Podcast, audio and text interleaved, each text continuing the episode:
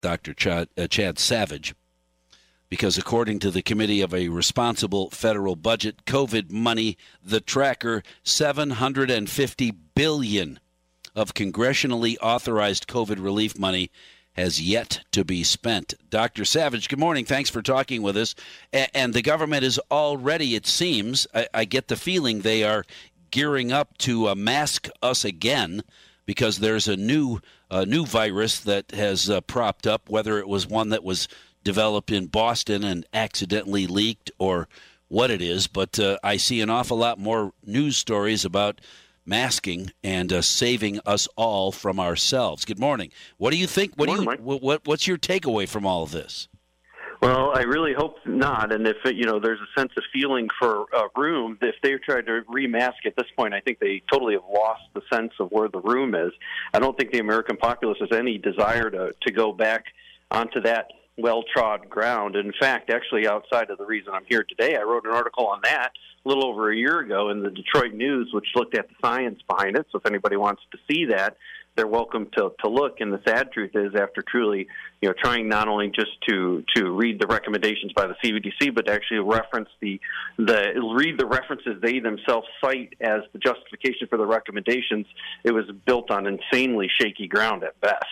And so the government poised to spend another 48 billion uh, protecting us from COVID uh, giving it to restaurants and gyms, minor league sports teams, and live music venues, buses, all kinds of places where people might want to go that couldn't unless they are protected in some fashion. I saw a meme yesterday from someone who said, Thank you very much, Mr. and Mrs. Plexiglass, for protecting me from the person at the checkout who is now touching all the things I am buying at this store and putting in a bag so I can take them home.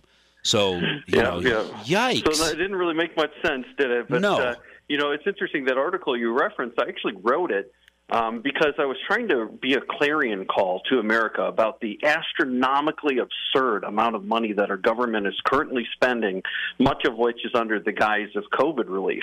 And a lot of people don't understand. I mean, when we we are now thirty-one trillion dollars in debt from a from a federal government level, and to to put that into perspective, because the human mind actually does not have the ability to comprehend such astronomically absurd figures. That's a stack of dollar bills that would go all the way to the moon, which is 238,000 miles away, and then eight times further.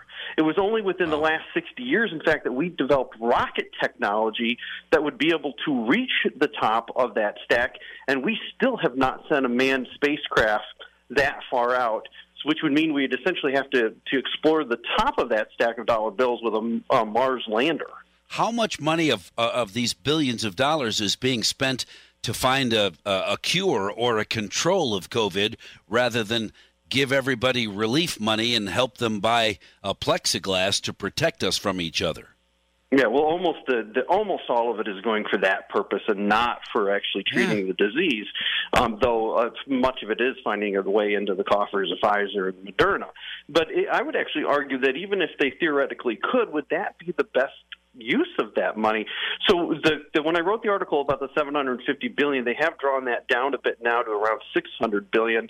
But to put that into context, we spend about six billion a year on can- uh, about six billion dollars a year on cancer research in the United States, which means left unallocated thus far, that 600 billion that has still not been dis- dispensed is equivalent to essentially a hundred years of cancer research funding.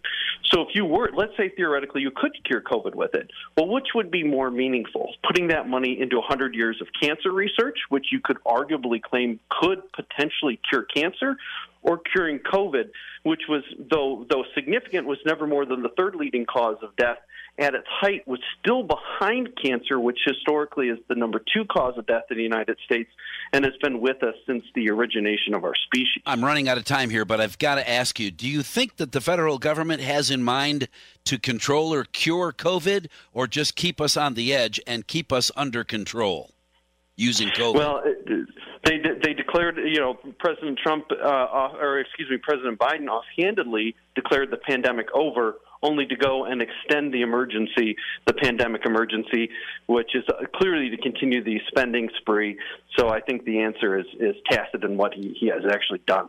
That scares me more than anything. Dr. Chad Savage, anybody that would like to read more of you and your thoughts, where do they go? Uh, well, I don't have a, a unifying site, so but I've got articles in the Daily Caller, Town Hall, Detroit News, Real Clear Health, Real Clear Politics, a bunch of others. So they're welcome to use the old, good old Google search engine. And that's what we'll do, Dr. Chad Savage. Thank you very much for talking uh, talking with us this morning